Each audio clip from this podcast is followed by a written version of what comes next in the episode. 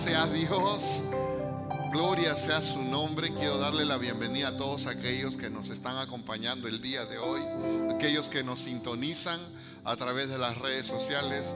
Mil disculpas porque la cámara no quiso trabajar.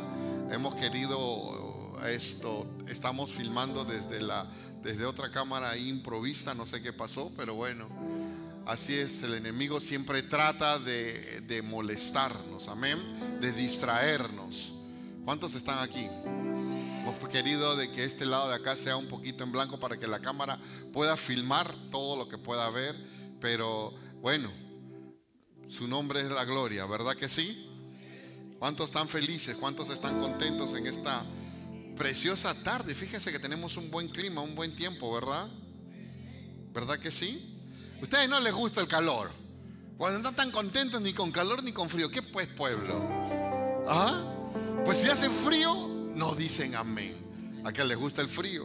A que les gusta el calor, tampoco no dicen amén. Es más, vamos al punto medio, primavera, otoño iguales. Nadie está contento.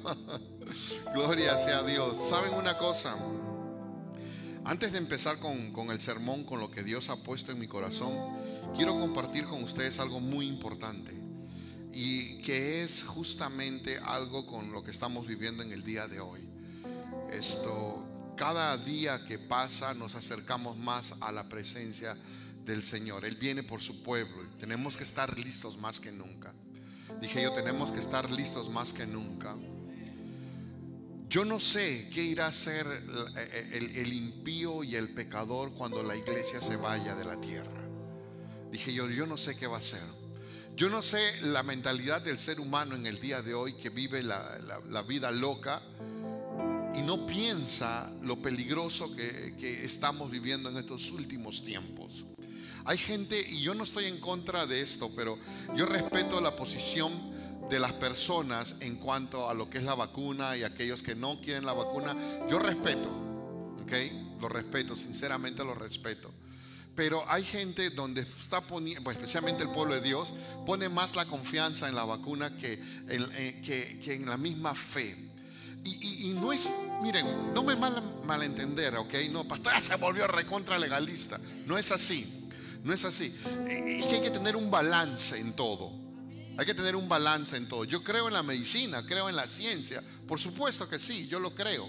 Pero hay que tener un balance en todo esto. Si, si Dios nos da un milagro, hay que darle gloria a Dios por el milagro. Si están aquí, hay que darle gloria a Dios por el milagro. Gloria a Dios por los científicos que pues hacen su, su, su, su ¿cómo te digo? su esfuerzo posible y, tratan de ayudar algunos honestamente, otros no que pues tratan de ayudar a lo que es eh, eh, al, en cuanto a la medicina. Gloria a Dios, porque quien les da la sabiduría es el Señor. Ellos no nacieron aprendiendo, Dios les da la sabiduría a cada uno de ellos. Pero cuando el cristiano empieza a, a, desviarse a todo esto, entonces ahí hay problemas. Hoy en día los Estados Unidos reciben un montón de visitas, tenemos un montón de turistas que vienen de diferentes partes del mundo a ponerse la vacuna. ¿Por qué?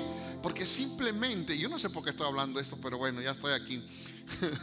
la cosa que me meto. ¿Por qué? Porque en los países donde nosotros venimos especialmente están limitados con respecto a esto. Y las ansias, y esto es lo que yo quiero llegar, las ansias de poder regresar a su vida normal, sin el tapabocas, sin restricciones de, de, de, límites de horario, que a esta hora te acuestas, a esta hora te levantas, a esta hora trabajas, a esta hora no trabajas, porque hoy en día el gobierno está dominando a, a muchas esferas, esto, eh, esferas socialistas, bueno, eh, sociales está dominando todo, toda la comunidad hoy en día, el gobierno, y no, no, bueno, en nuestros países de lo que estoy hablando. Entonces, ¿qué es lo que pasa? La gente hoy en día está, una vez que ya reciben lo que ellos quieren, ya podemos regresar a hacer nuestra vida normal, nuestra vida regular. Anhelan lo que dejaron en el pasado. Anhelan lo que dejaron ellos en el pasado. 2019, 2018 uno podía viajar donde quisiera y anhelan esos tiempos, esos momentos de ir a un restaurante sin restricciones, sin distanciamiento social. Muchos extrañan abrazar a sus seres queridos, besar a sus padres, besar a sus familiares. Extrañan, yo también. Yo, yo he pasado por ese momento. Porque cuando hace un año prácticamente andábamos distanciados, en el, caso de nosotros, mi familia, y en el caso de la iglesia también, muchos tenían que vernos a través de las redes sociales. Entonces yo extrañaba el calor de mi mamá o el calor de mis hermanos, extrañaba el apretón, un abrazo, extrañaba mucho eso, el abrazo con la iglesia, con los hermanos, se extrañaba. ¿Qué tiene que ver con esto, con el mensaje? Simple. Espérate un ratito y vas a ver, te, te vas a dar la sorpresa más grande. ¿Qué es lo que pasa? ¿Qué es lo que pasa? Hoy en día la gente, la comunidad no cristiana, anhela eso y contagia a los cristianos que están fríos, que están aguados, aquellos que se dicen en inglés wishy-washy, ¿sí? Están así, medios esto, zancochados por ahí. Entonces, no, ya tengo la vacuna, ya me puedo ir a tal lugar, ya puedo ir a tal lugar. Hoy en día la vacuna, más adelante será otra cosa. Pero, a lo mejor más adelante será otra cosa. Prepárense. Pero las cosas, las cosas no van a ir de mejor en mejor las cosas van a ir cada vez empeorándose porque el tiempo se acerca. Estamos viviendo los últimos días. La iglesia le queda poco tiempo aquí. ¿Y, ¿Y, qué tiene que ver con el mensaje en el día de hoy? Estamos hablando justamente de los ojos puestos, nuestros ojos puestos tienen que estar en el Señor. Dije yo, nuestros ojos tienen que estar puestos en el Señor. Puestos los ojos en Jesús, autor y consumador de nuestra... Uno nomás lo sabe, voy a repetir esto. Puestos los ojos en Cristo Jesús, autor y consumador de nuestra... De nuestra fe. De nuestra fe tiene que ver esto. Nuestros ojos no tienen. ¿Y por qué tomé el tema de la vacuna? Porque es lo que está de moda en el día de hoy. Si hubiéramos estado en el Mundial de Fútbol, diría yo, bueno, eh, los equipos de fútbol, uno anda pensando, en, ponen su confianza en el entrenador o en Ronaldo, o el verdadero, o en Messi o en, en otro jugador de fútbol, ¿verdad? Entonces, ¿por qué? Porque quieren sacar su equipo en, el Tuca Ferretti, brother, ¿qué puede? No, ese brother que se vaya por otro lado. Entonces paran poniendo su confianza en otros, en otros, eh, en las personas. Pero la iglesia, la iglesia del Señor Jesucristo, estamos llamados a nosotros en las buenas o en las malas. Voy a repetir esto, en las buenas o en las malas, poner nuestra mirada en Jesús, autor y consumador de nuestra fe. Dije yo, autor y consumador de nuestra fe. Amén. ¿Cuántos están de acuerdo conmigo? Gloria sea a Dios. Vamos, dáselo fuerte al Señor. No se quede en medio de ese aplauso. Es al que vive. Amén. Gloria sea a Dios. ¿Saben una cosa? Yo en los próximos días voy a... Y algo que a mí me llamó mucho la atención, eso que todavía no estoy en el sermón, ¿eh? prometo estar corto el día de hoy, gloria sea a Dios. Ah, amén, dijo el hermano. Eh, hace, no unos días, hace unas horas atrás, porque me confundió los chicotes, bro, el cable.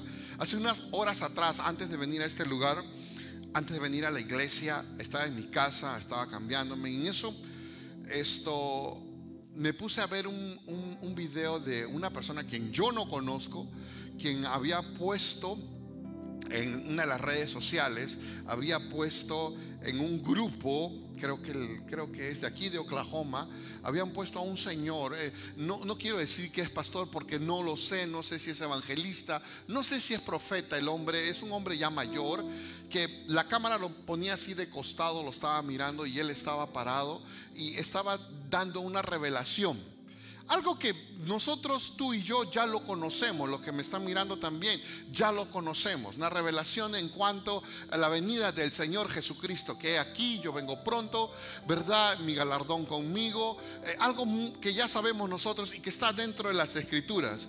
Pero no te voy a mentir en lo que te voy a decir.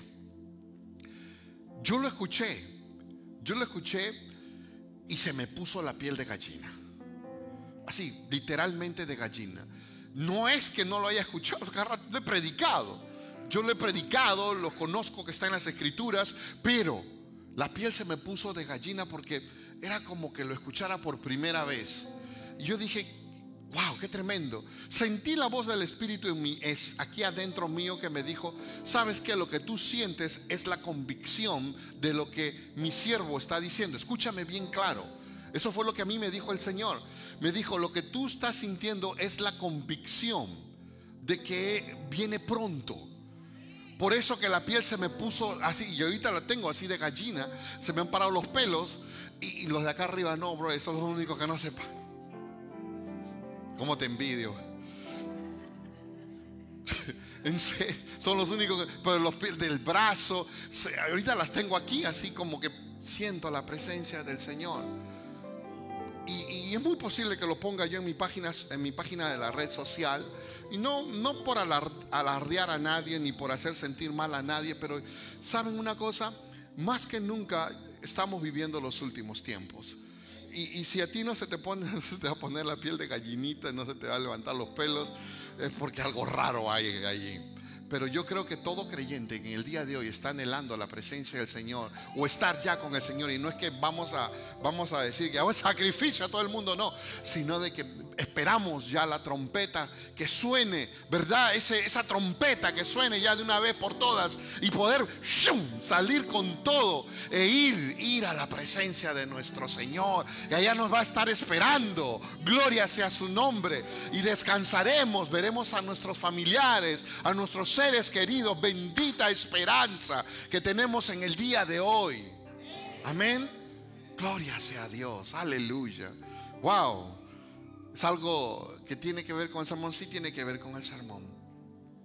Porque el que no tiene puesto los ojos en Cristo Jesús no va a alcanzar verlo a Él, ni mucho menos aquellos que nos han ganado y que ya están ahorita allá arriba presentes delante del Señor, ¿verdad que sí? Iglesia, hoy en día más que nunca necesitamos poner nuestros ojos en el, en el Señor. Nadie, absolutamente nadie puede conducir un coche mirando el espejo retrovisor. Ustedes sí. Yo pensé que me iban a decir, no, pues claro que no. Yo no puedo. ¿Cómo puedo conducir un coche mirando el espejo retrovisor? Iglesia, eso va a provocar un accidente. ¿Sí o no? A provocar un accidente. Absolutamente nadie puede avanzar o progresar si estás poniendo la mirada atrás. Voy a repetir esto. Nadie puede avanzar o progresar, y hablo en una vida secular, si estás poniendo tus ojos hacia atrás. Yo te lo voy a decir en un ratito. ¿Por qué sustento esto? Nadie, absolutamente nadie, puede aumentar su fe sin, si no ponemos los ojos en Jesús. Es necesario poner los ojos en Jesús para poder crecer en la fe. Amén. Y, hay un relato muy interesante en el libro de Lucas, justamente en el capítulo 9, en los versos 57 en adelante. Yo voy a abreviar un poco porque solamente va a salir un solo verso, que es el 62, pero en su casa lo pueden leer los que nos están mirando pueden leerlo. Prepárense con qué apuntar porque hoy día eh, vamos a aprender algo más. Vamos a aprender algo más de parte del Señor. Quiero enseñar en esta tarde. Amén. El Espíritu me está diciendo, enséñale a mi pueblo, necesitan saber. Escúchame, ese, ese, capítulo 9 hay un relato muy, muy interesante que es el donde nuestro Señor Jesús comenta justamente la acción de tres personas que tienen buena voluntad de servirle a Él de servirle a Él. Pero cuando Jesús les dice un requisito principal, ellos se echan para atrás. Y en el, en el verso 62 del libro de Lucas, el capítulo 9, cuando tengan, digan un fuerte gloria a Dios. Gloria a Dios. El Señor Jesús dice bien claro el requisito indispensable para poderle servir. ¿Cuál es? Dice ahí, Jesús le dijo, ninguno Escúchame, no dice la mitad, dice ninguno, o sea, nadie que poniendo su mano en el arado mira hacia atrás es apto, es aprobado para el reino de Dios. Duras palabras, pero no hay, no hay mejor palabras que las del Señor, tan ciertas como las que estamos leyendo ahora. Vamos a repetirlo una vez más y luego me van a acompañar a orar. Amén. ¿Qué dice? Una vez más, Jesús le dijo, ninguno, ninguno, ninguno, ninguno, que poniendo su mano en el arado, mira hacia atrás, es apto, es aprobado para el reino de Dios. Vamos a orar, inclina tu rostro, apóyame en oración. Padre, te damos gracias, Señor. Gracias porque nos permites estar aquí en este lugar. Gracias, Dios mío. Tú eres un Dios eternamente bueno. Padre, abrimos nuestros oídos, nuestro entendimiento, que queremos aprender más de ti en el nombre que es sobre todo nombre en cual nosotros estamos aquí reunidos en el nombre de nuestro Señor Jesucristo. Te lo suplicamos, oh Dios. Padre, ponemos este tiempo delante de ti, oh Señor. Toma el control de estos minutos que nos quedan. En el nombre de Jesús te lo rogamos, oh Dios. Y Padre, echamos fuera todo espíritu de distracción Ahora mismo declaramos estos aires libres para la gloria de tu nombre. Y el pueblo de Dios, si lo cree, dale un fuerte amén. Gloria sea Dios. Aleluya. Tremendo, ¿eh?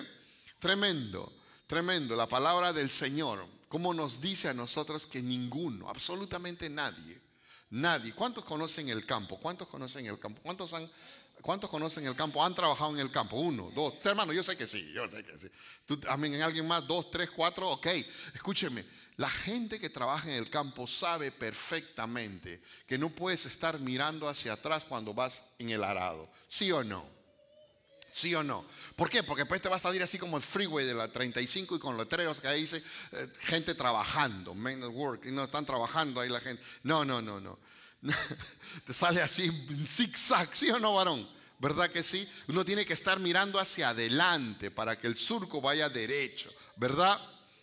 Absolutamente nadie puede servirle al Señor si aún no renuncia a su propia voluntad y se rinde a Él. Es lo que está diciendo prácticamente esta palabra. Nadie, nadie puede servirle al Señor Jesús si no renuncia a su propia voluntad y se rinde a Él. Nadie, absolutamente nadie puede servirle si está contemplando o mirando, vigilando el pasado que se quedó allá. Voy a repetir esto porque es muy interesante. Nadie, absolutamente nadie puede servirle al Señor si está contemplando, si está mirando, lo que dejó allá atrás, si ya está vigilando lo que dejó allá atrás. Nunca nadie va a poder crecer espiritualmente si con un ojo estás eh, chequeando lo que dejaste allá atrás. Nadie. Nadie se va a poder entregar al Señor completamente si andas con el ojo mirando siempre lo que dejaste tú de allá atrás. ¿Y qué es lo que dejaste allá atrás? El viejo hombre. Lo que él hacía, ese hombre. El pecado. Si tú contemplas eso, porque hoy en día la música, la música es muy buena para podernos sentir a nosotros muy sutilmente. Y escuchándolo y decir, bueno, esto lo cantaba aquí, lo cantaba allá, con mis camaradas. Qué silencio, ¿verdad? Qué silencio, Dios nos está hablando. Nadie puede servirle al Señor, nadie es apto si tenemos la mirada hacia atrás? Nadie, absolutamente nadie. Y de esto se trata, de poner la mano en el arado. Para arar el campo se requiere siempre mirar hacia adelante, nunca hacia atrás. Seguir a Jesús es trabajar en el reino de Dios. No es cualquier cosa. Servir a Jesús y seguirlo a Él es trabajar para el reino de Dios.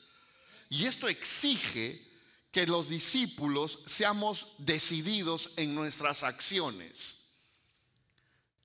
Porque tenemos que tener decisión para lanzarnos y confiar de que lo que estamos haciendo por la obra es bueno. Iglesia, si no cambiamos esa mentalidad, nunca vamos a poderle servir al Señor. Nunca. Tenemos que cambiar ese chip que tenemos en la cabeza y ponernos uno nuevo y, creerlo, que estamos nosotros decididos a servirle al Señor. Confiamos en que lo que estamos haciendo es bueno, por eso que le servimos. Amén. En el campo, el campo eh, del arado uno tiene que estar mirando hacia adelante. El discípulo siempre tiene que estar mirando hacia adelante. Es lo que tenemos que hacer. Hoy en día el cristiano, y hablo el cristiano, ¿eh? no estoy hablando del pecador, no estoy hablando de la gente que está estoy pidiendo, estoy hablando de la iglesia, el cristiano, toma con mucha tibieza el camino que debe de recorrer para las cosas del Señor. Lo está tomando con mucha tibieza, como que, ok, bueno, No, no, no. Eh, a la ligera está tomando el camino que debemos de seguir en la obra. Hay cristianos que lo están haciendo, aquí no están. Se quedaron por allá.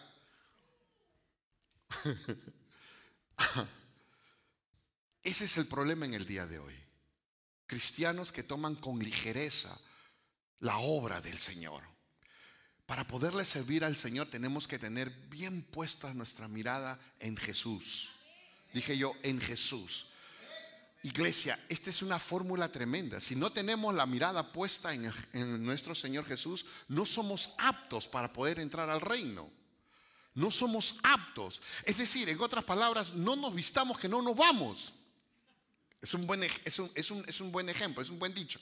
No nos vistamos que no nos vamos. No alistes maletas.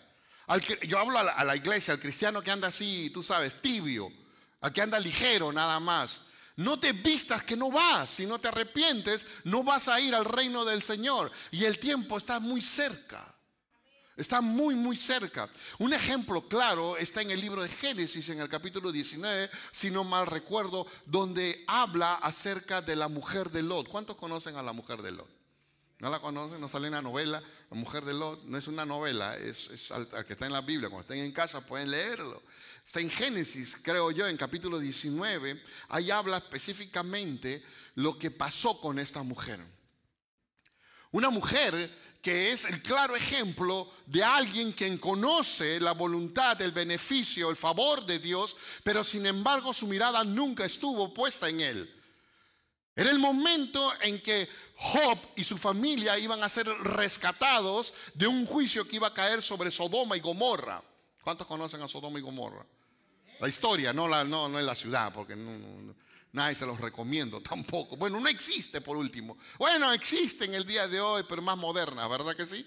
Pero eh, este era un momento en que los ángeles iban a rescatar a, la familia, iban a rescatar a Lot, su esposa y a sus hijos, sus hijas, perdón, las iban a rescatar del juicio que iba a caer, porque Dios, Dios aborrece el pecado.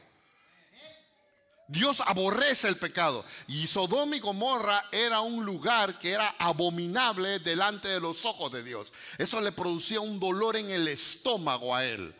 Y por eso que él iba a demandar juicio sobre ese pueblo. Pero sin embargo, por misericordia, Abraham iba a rescatar a, Lot, iba a rescatar a su esposa, iba a rescatar a sus hijas. Pero sin embargo, la mujer de Lot es el típico, una vez más, el típica, la típica persona que ha conocido, que conoce el evangelio, el favor, el beneficio de Dios, pero sin embargo su mirada estaba puesta atrás. ¿Y cuál era la sentencia? La sentencia era simple. Le dijeron, los ángeles le dijeron, ¿sabes qué? Cuando ustedes vayan saliendo, corran hacia los montes, huyan hacia allá. Pero saben, en ningún momento se les ocurra mirar hacia atrás, porque si tú miras hacia atrás, te vas a quedar convertido en una montaña de sal. Y así fue, porque de Dios nadie puede ser burlado. Dije yo, Dios no puede ser burlado. Dios es misericordioso, pero también es un juez justo. Amén. Hoy en día la iglesia parece que fuera así. Dije yo parece porque no están aquí. Parece que fuera así. Más contemplan siempre lo que está atrás que lo que va adelante. Y, es tremendo porque, es tremendo porque eh, a mí no me cabe en la cabeza, sinceramente, no me cabe en la cabeza. Después de haber recibido tanto favor de parte de Dios, uno esté siempre contemplando el pasado. El pasado. Si alguien contempla el pasado es porque su corazón está dividido. Y un corazón dividido no agrada a Dios. Así de simple, no lo va a agradar. ¿Cuál es la enseñanza en esto? La enseñanza en esto, la persona quien decide entregarse a Cristo no puede mirar lo que dejó atrás.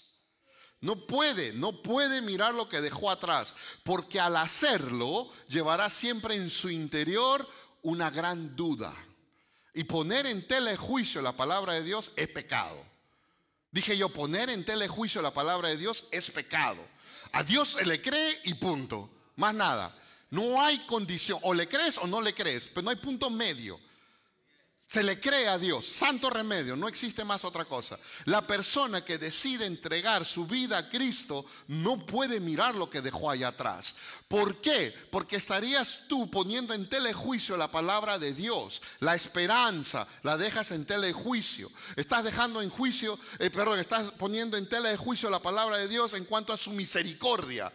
Porque no estás confiando en Él, entonces estás mirando siempre atrás, por eso te queda la duda. ¿Cuántos están aprendiendo? Iglesia, necesitamos crecer en el Señor. Necesitamos crecer en el Señor. Y no tomarlo esto como una simple ocasión religiosa de venir los domingos a la iglesia. Ya cumplí con el Señor, ya cumplí con el pastor para que no me ande llamando, mandando textos. Ya cumplí con Dios, Señor, ya fui. Entonces ya puedo empezar mañana bajo una cierta gracia. No, eso es mentira. Eso es mentira. A Dios hay que servirle constantemente. Tenemos que mirar, nuestra mirada al Señor tiene que ser constante, no a la mitad, sino constante. Y ese es uno de los problemas por el cual la iglesia en el día de hoy no es fiel. Se desinteresan porque simplemente su corazón está dividido. Dije yo, está dividido. Está dividido esa gente deja de estar arando. Sueltan. Sueltan el trabajo y están, oye, pero la rola aquella está buena. Te dicen. No, pero la reunión ahí va a haber...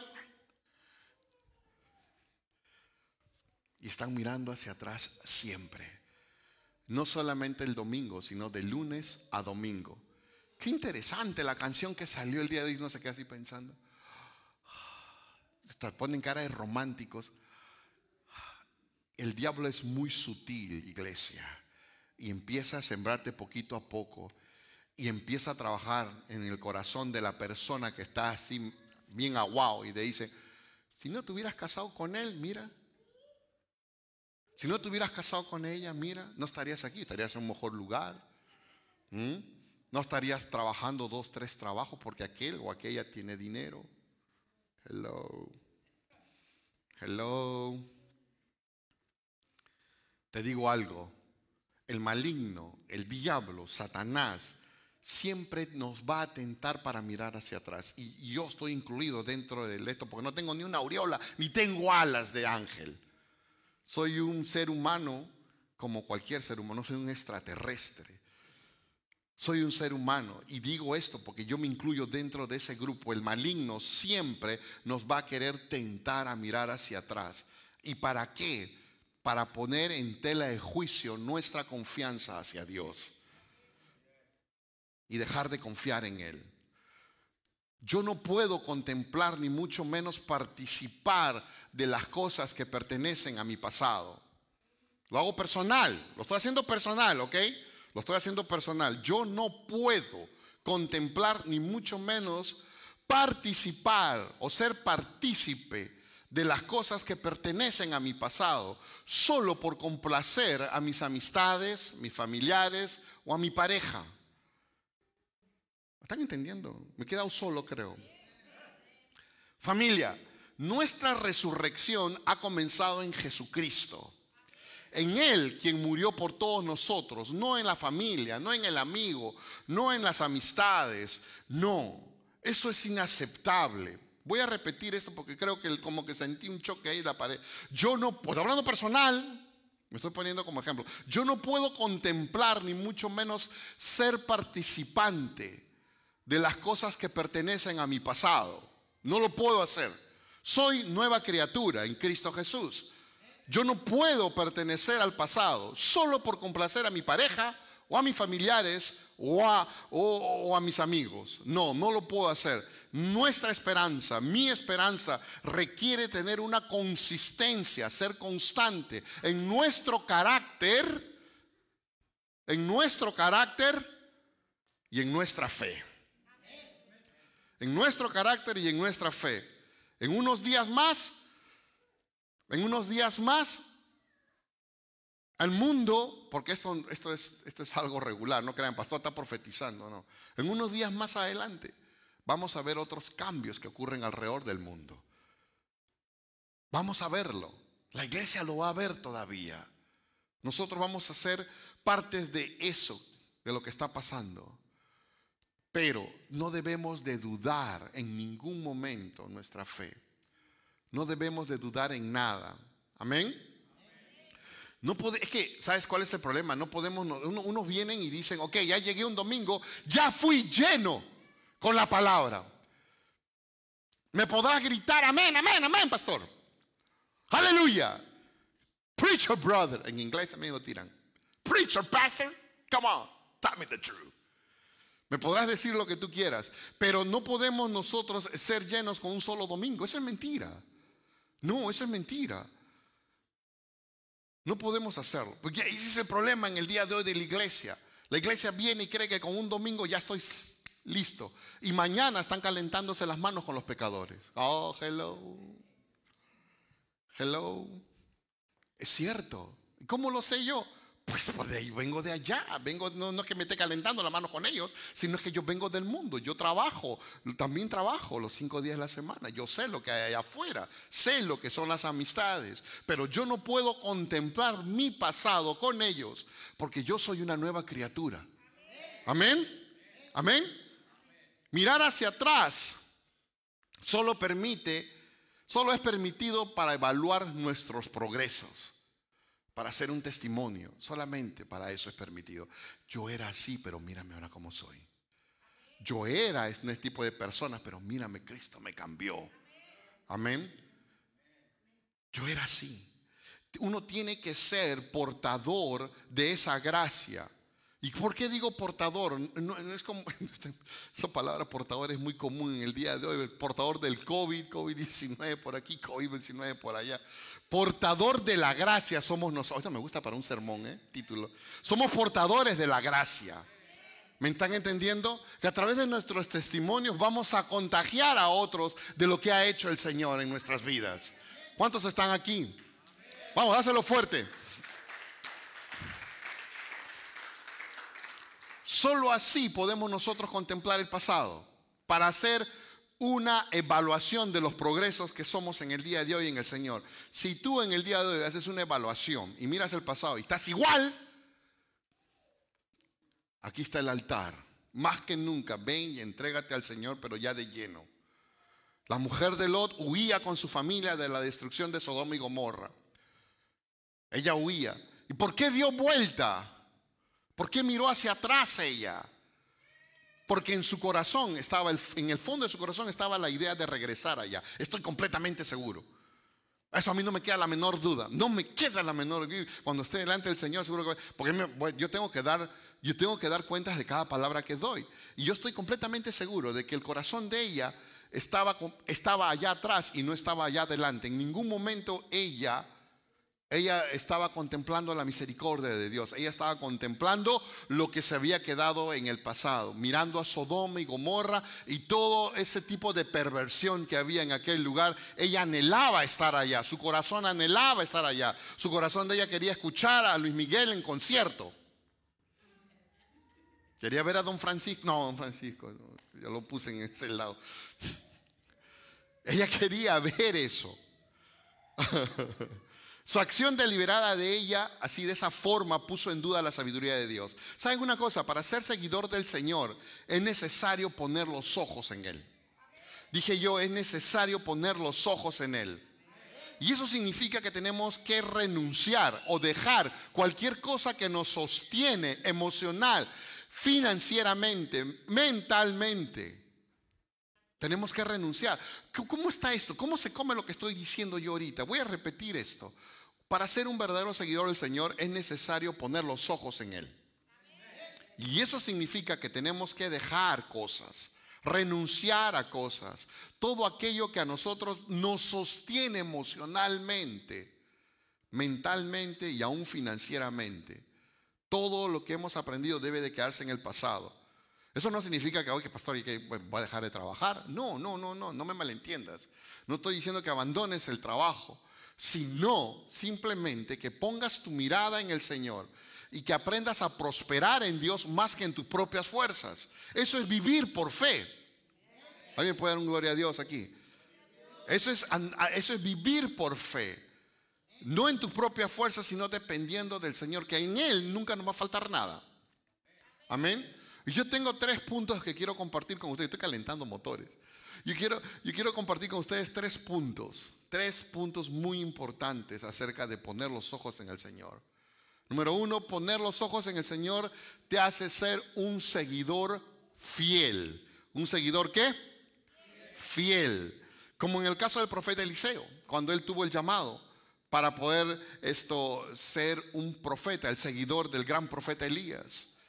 El caso de él, mira, vamos juntos a Primera de Reyes capítulo 19, verso 16 al 21. Cuando tengan, digan un fuerte gloria a Dios quiero que, quiero que veas este, esta palabra que es muy, muy importante, muy, muy importante para nosotros, especialmente en este sermón. Mira lo que dice ahí el verso 19.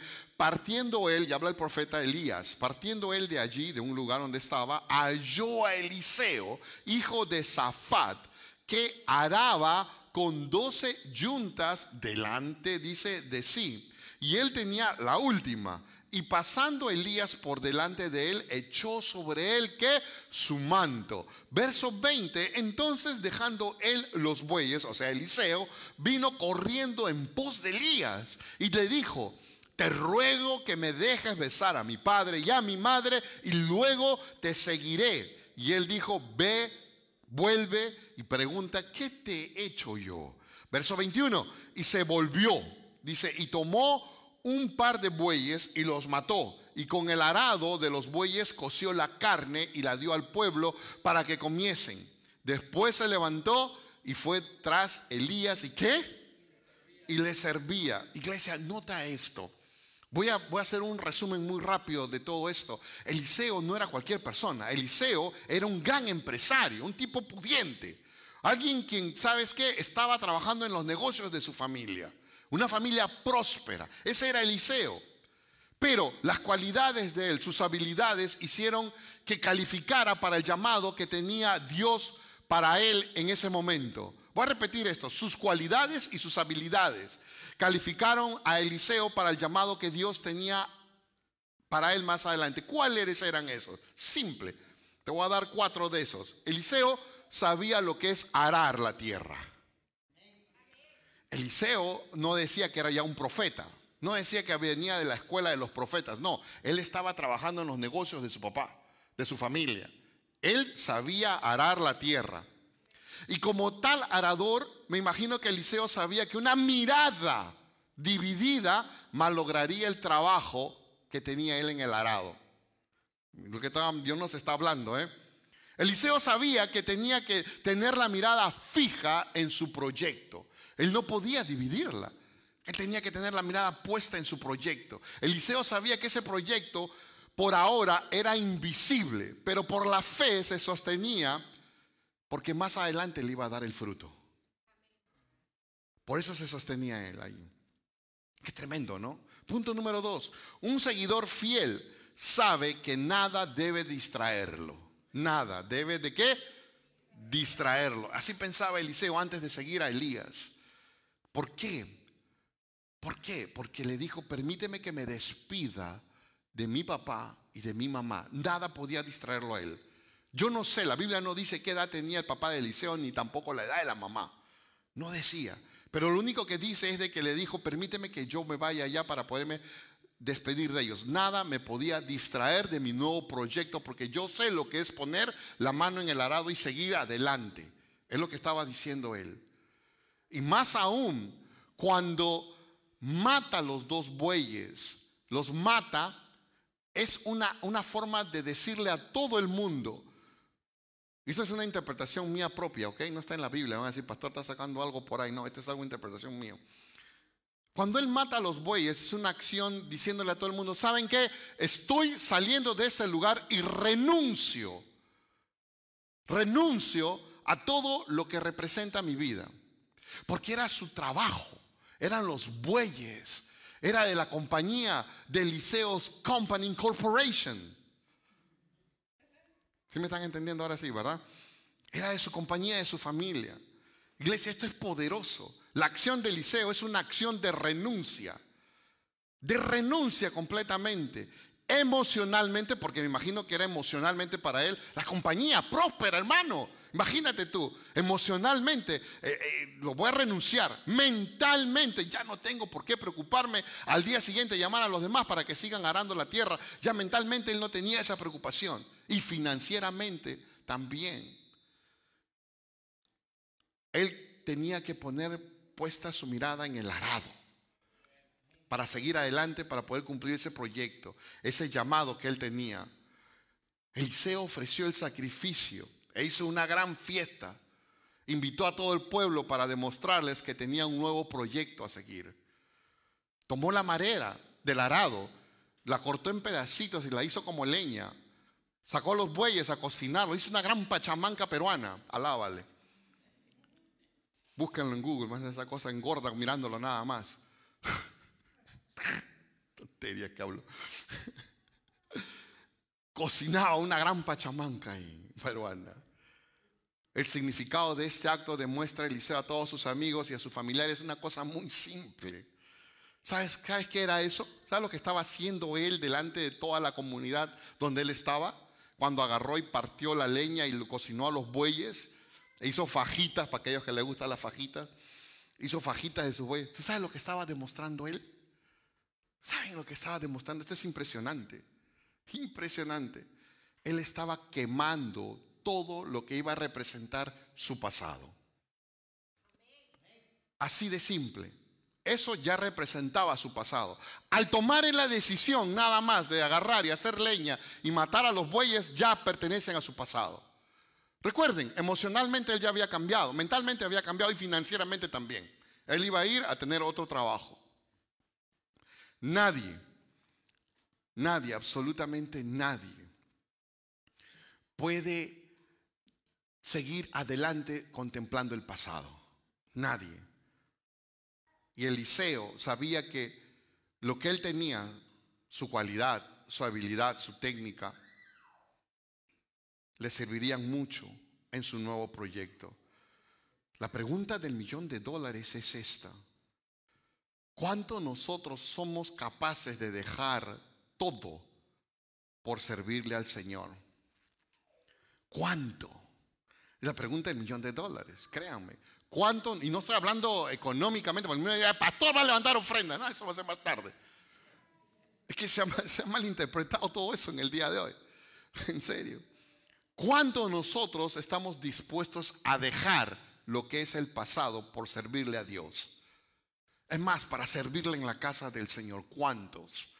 Hoy en día la gente es muy voluble, muy cambiable. Cambian de manera de pensar automáticamente. Ya me miraste mal, yo ya no voy a la iglesia. No, el hermano no me saluda, ya no viene a la iglesia. El pastor, que es más, yo pasé por su lado y no me dijo hola. pastor anda ocupado con la televisión y el iPad que está allá atrás. Un tal hermano y les hermano y les Dios le bendiga. ¿Qué tiene? ¿Cuántos de nosotros estamos dispuestos a dejar todo por servirle a Dios? Familia, tengo algo que decirles. Necesitamos quemar nuestro pasado, que solo es el estorbo para el nuevo proyecto que Dios tiene con nosotros. Si nosotros no quemamos nuestro pasado, nunca vamos a alcanzar lo que Él tiene para nosotros. Así de simple, nunca. Por más esfuerzo que hagamos, por más, por más trabajo que yo le eche ganas, nunca voy a lograrlo si no quemo yo el pasado. No lo voy a hacer.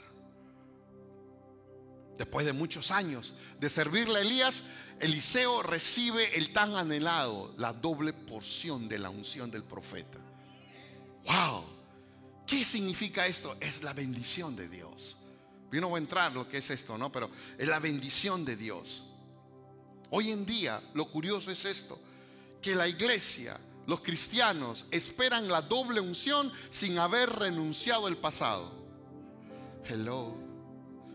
Hoy en día la gente espera la bendición de Dios sin haber renunciado al pasado. Nadie quiere el sacrificio del pasado. Por eso que empecé diciendo, si no tenemos los ojos puestos en el Señor, estamos de más aquí. Necesitamos poner los ojos en el Señor, si no, no vamos a ser aptos, calificados para el reino de los cielos. Nadie. Nadie. Tenemos que tener nuestra mirada puesta en el Maestro. Iglesia, el Espíritu Santo me decía esto, dile esto a mi pueblo. necesitan aprender, necesitan saber. Necesitamos saber, el tiempo es corto, muy, muy corto. El Señor ya viene y muchos se van a quedar, créanme, muchos se van a quedar. Ahí les voy a dejar yo mis notas, como les dije la otra vez, y prediquen entre ellos. Pero es necesario, obtener, si queremos obtener la bendición, renunciar a nuestro pasado. Amén. Todo lo que se quiere se obtiene de Dios siempre tiene un precio a pagar. Todo. Y el precio netamente es renunciar. Renunciar a nuestras amistades, renunciar a todo lo que venga ahí en el pasado. Agarrar esos CDs viejos que hay uno ahí que tienen, bueno, yo ya no tengo nada de eso. En serio, ya no tengo. Pero esos CDs viejos que tienen ahí de, algún grupo de música mundana, secular o cantante secular, que solamente alma llenan lo que es el alma y no llenan lo que es el espíritu. Esa cosa tenemos que quemarlo, como lo hizo Eliseo. Voy a quemar mi pasado porque soy nueva criatura. Punto final. Así de simple. Si hoy en día batallamos porque nuestros parientes no se, no se convierten al Señor es porque no estamos dando un buen testimonio. Ouch. Pero es así. Es así. Tenemos que quemar eso. Es imposible servirle a Dios sin quemar los bueyes. Tenemos que quemar los bueyes, dije yo. Un ejemplo. Hace unos años atrás, cuando recién habíamos venido acá a Oklahoma, mi esposa y yo, y ganábamos 4 dólares 50 la hora. Qué bárbaro, en serio. Ustedes no saben eso. ¿Quiénes saben que ganaban 4 dólares 50 o menos? ¿Algo de por ahí? Sí, ¿verdad? Sí, sí, ustedes se acuerdan. hermano, ¿verdad? Dos y medio, la Padre amado. Iba a decir otra cosa. La sangre de Cristo tiene poder. Escúchame, dos dólares y medio. Yo entré ganando cuatro dólares y medio en una compañía. Increíble, con mi esposa trabajando. Y uno siempre tiene el anhelo de surgir, de progresar. Estaba joven, tenía más pelo que ahora, estaba a mitad del profesor que estoy en el día de hoy. Súper ágil, jugaba fútbol un montón. Y, y ella sabe lo que está hablando. Y entonces, y entonces, pero tenía anhelos de superar, quería superarme. Estaba en el país, el país donde fluye leche y miel, muchos dicen. Dije, yo tengo ganas de superar. Nunca voy a olvidar esto. Se me ofrece un trabajo, me ofrece un trabajo para salir de donde estaba yo. Yo trabajaba en la Javi Lavi, ya lo hice comercial trabajaba allá con mi esposa y, me daba pena porque tenía que renunciar a mi tiempo de estar con ella. Salíamos juntos de la casa a trabajar, ponchábamos juntos, el clock in, clock out, break, todo, éramos juntos, tomábamos lunch juntos. Y para no contagiarnos con los, que, los impíos que estaban ahí y los pecadores que estaban ahí, nos íbamos a comer lunch en el carro, ¿sí o no? Nos poníamos en el carro a comer lunch. Estábamos comiendo lunch entre ella y yo. Cuando no había, teníamos que comer chimichanga del 7-Eleven una botella de agua. Pero yo tenía, si yo tenía que alcanzar ese nuevo proyecto, tenía que renunciar a lo emocional, a lo mentalmente. Tenía que renunciar para poder lograr algo mejor. El, el, próximo sueldo no eran 4.50 la hora. El próximo sueldo que iba a agarrar eran 11 dólares casi la hora. Era un dineral. Y más aún todavía que si me entrenaban para poder sacar la, la licencia comercial la que hoy uso para manejar. Y todavía dije, bueno, tengo que renunciar. Pero aquí va el testimonio. Cuando yo me voy a despedir de mi jefe, tipo cristiano, él, yo le digo, me siento en la silla frente a frente y me dice, bueno, te vamos a extrañar, Alex. Y fíjate que era de bendición porque en aquel tiempo la migra andaba dando vueltas no como hoy día. era terrible en aquella época. La migra andaba por todos lados. Andaban en las riders, andaban en todo, esperándolos a uno nomás. Era terrible esa cosa. Y, él nos protegía porque el trabajo estaba muy cerca de las oficinas de inmigración. Recuerdo que él me dice, así que nos dejas. Sí, me voy, se me ofreció esta oportunidad de trabajar pero, y aquí fue lo que se me salió a mí el, el, yo, ¿no? Le digo, lo voy a extrañar, pero si en un caso no la hago, tengo la oportunidad de venir acá. Y él me dijo, no, no, me dijo, no, no se te ocurra regresar, me dijo él. Pero ¿cómo si no soy uno de tus mejores empleados? No, no, no, no, no, no. Eres uno de mis mejores empleados, sí es cierto, pero no se te ocurra regresar. Aquí no te voy a aceptar, me dijo él. ¿What? ¿Será porque mis documentos a lo mejor no tenían los papeles? No, no son por tus papeles, sino porque una vez que tú pones tu mirada en tu nuevo proyecto, no tienes por qué estar mirando atrás. Así me la planteó. Así que te me vas y luchas y ganas y triunfas. Iglesia, después de muchos años, casi más de 10 años, lo volví a ver a él. Más de 10 años lo volví a ver a él. Él ya está en el plan de retiro y no sabes la alegría que le dio a él verme, lo que, lo que, lo que, ¿cómo se llama? Había pasado en el tiempo.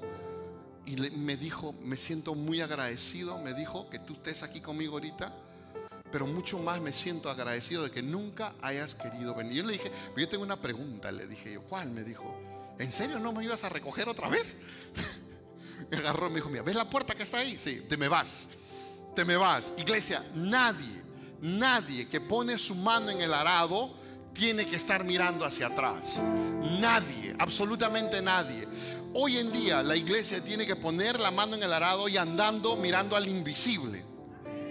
No tenemos que mirar lo que es visible, tenemos que mirar al invisible, porque si no, no vamos a ser aptos, gente calificada para el reino de Dios. Si hoy en día nosotros estamos aquí es porque queremos alcanzar el reino, sí o no, que a través de la palabra que Dios suelta aquí, nosotros podamos crecer un poquito más y poder confrontar al mundo cuando salgamos de acá, sí o no.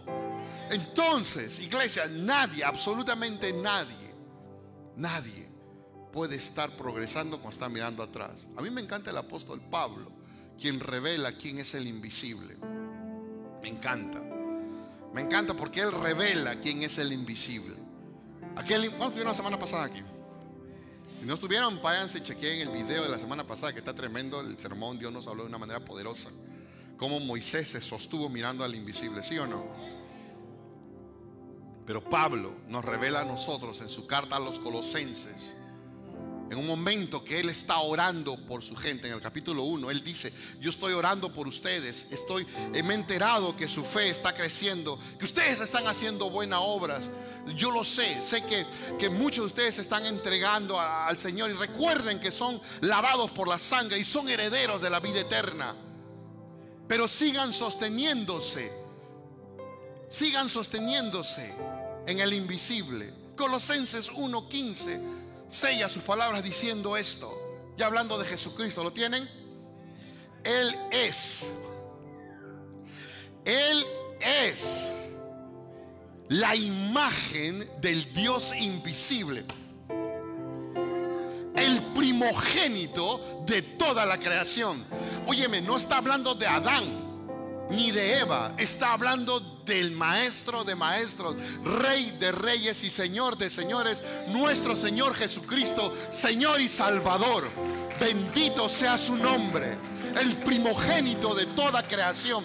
Es Él la imagen de Dios invisible. Él es la imagen del Dios invisible. En Él tiene que estar puestas nuestras esperanzas.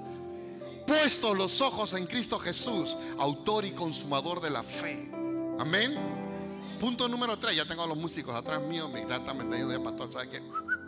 Mentira, mentira, ellos no dicen nada. Punto número 3, ¿qué sucede cuando quitamos la mirada en el Señor? Yo tengo una relación, esto sí no me lo aprendí de memoria, esto está bravo. ¿Qué sucede cuando quitamos la mirada en el Señor? Uno, nuestra atención hacia Jesús deja de ser prioridad. Dos, comienza en nuestras vidas una desviación del rumbo señalado. Los que iban para el cielo empiezan a irse para abajo.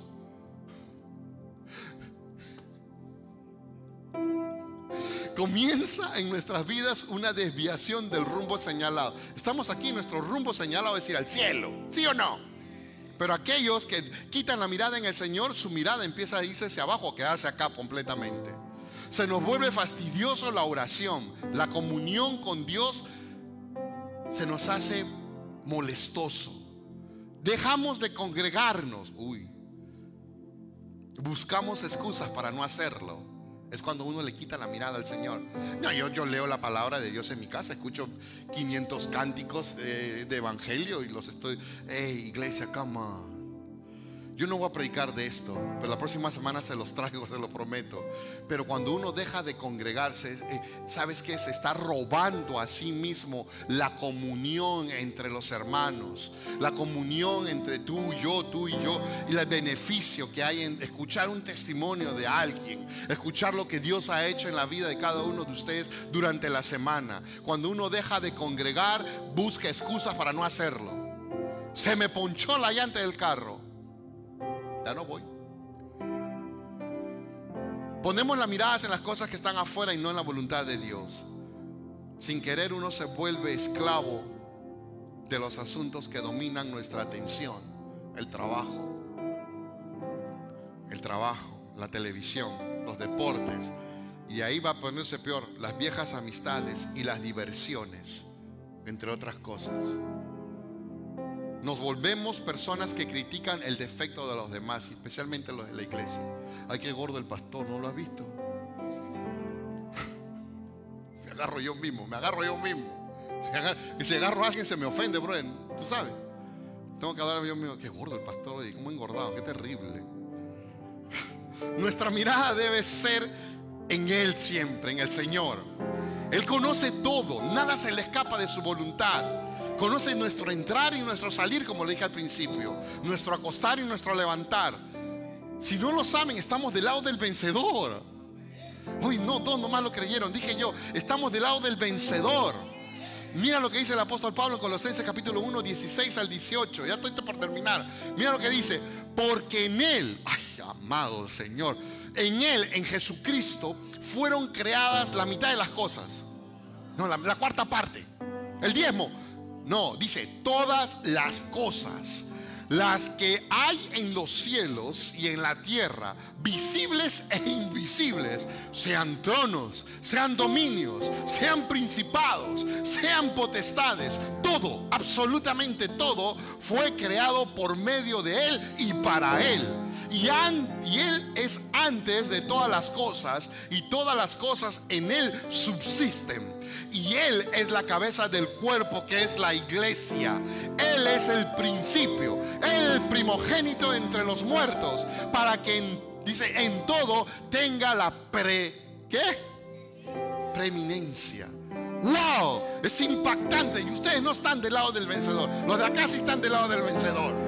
¿Cuántos están del lado del vencedor? Oh, gloria sea su nombre.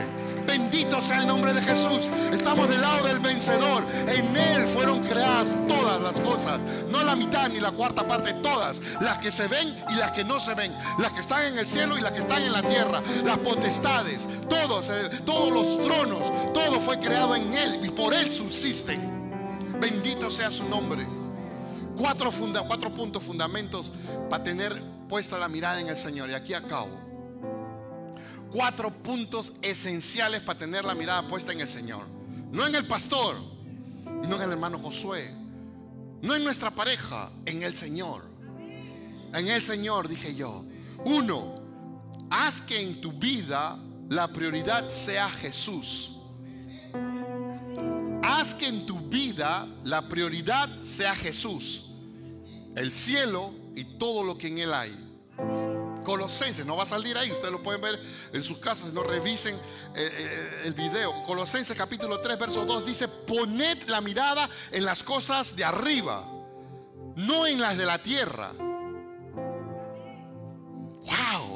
Poned la mirada en las cosas de arriba y no en las de la tierra. O sea, es decir, Jesucristo tiene que ser en la primera, Jesucristo tiene que ser en la segunda, Jesucristo tiene que ser en la tercera, Jesucristo tiene que ser en la cuarta, etc, etc, etc, hasta el infinito. Jesucristo de Nazaret. Tenemos que poner las cosas miradas en Él y en su reino. Amén. Número dos, no permitas que ninguna circunstancia te aparte de Dios. No permitas que ninguna circunstancia te aparte de Dios. Romanos 8:39. Romanos 8:39 dice que ni lo alto ni lo profundo, ninguna cosa creada nos podrá separar del amor de Dios que es en Cristo Jesús, Señor nuestro. Oh, bendito sea su nombre.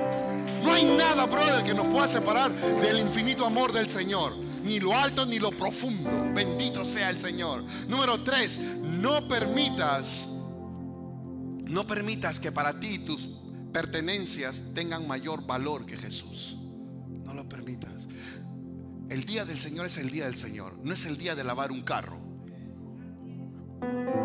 Me quedé solo, me quedé solo. Es el día del Señor, no es el día de lavar el carro. Es que tengo que aspirarlo. Y es que la llanta se me ponchó, no, me arranca, la transmisión se me fundió.